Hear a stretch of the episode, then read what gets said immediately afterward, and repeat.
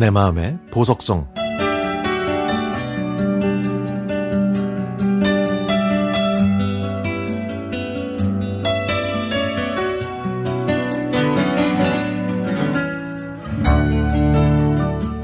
저희 부모님은 아들 하나와 딸 다섯을 두셨습니다.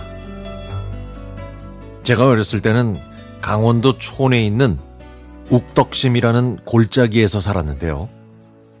저를 포함한 딸들은 초등학교를 졸업하자마자 공장에 취직해서 대학에 다니고 있는 오빠의 등록금에 보탰습니다. 그래서 저도 초등학교만 졸업하고 수천 명이 일하는 큰 공장에 들어가려고 했지만 나이가 어려서 거절당했죠. 결국 친한 동네 언니의 주민등록으로 다른 방직 공장에 들어갈 수 있었습니다. 그 방직 공장에는 수백 대의 배틀이 동시에 작동하기 때문에 땅바닥이 들썩거릴 정도였는데요.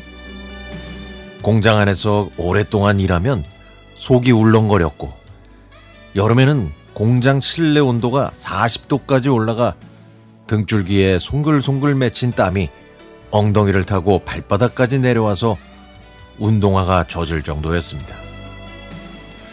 이런 공장 생활은 어린 저에게는 거의 지옥이었죠.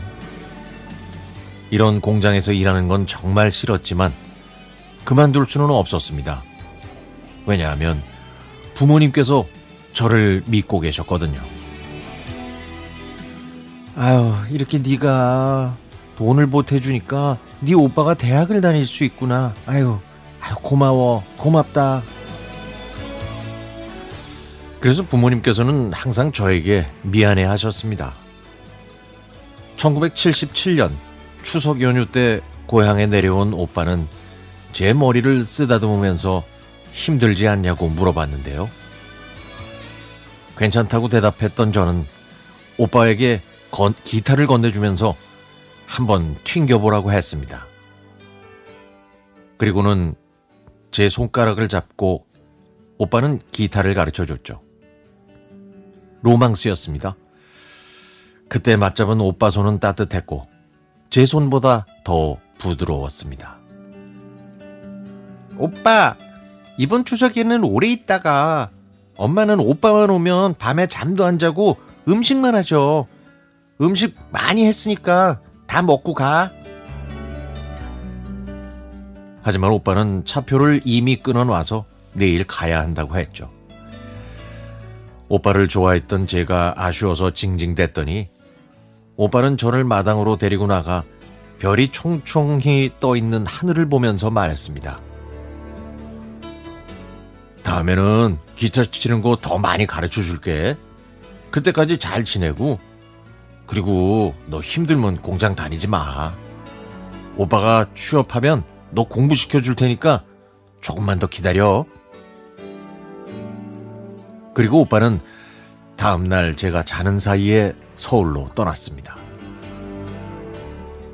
이틀 후에 저도 집을 떠나 대전에 있는 공장 기숙사로 돌아왔는데 며칠 후에 사장님께서 저를 찾으면서 전화를 받으라고 했습니다. 고향 이장님으로부터 온 전화였죠. 고향 이장님은 오빠가 연탄가스를 마셔서 세상을 떠났다고 했습니다. 이 사고로 엄마는 말도 못하고 기억도 잘 못하시더니 십 년 후에 오빠를 따라 떠나셨고 아버지는 오빠가 치던 기타를 늘 옆에 두고 생활하시다가 얼마 전에 구십삼 세로 눈을 감으셨습니다.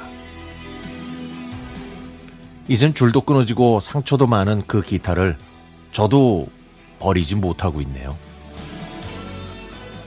꿈에서라도 오빠를 다시 만난다면, 다시 만날 수만 있다면 오빠의 따스한 손을 잡고 더 오랫동안 기타를 배우고 싶습니다.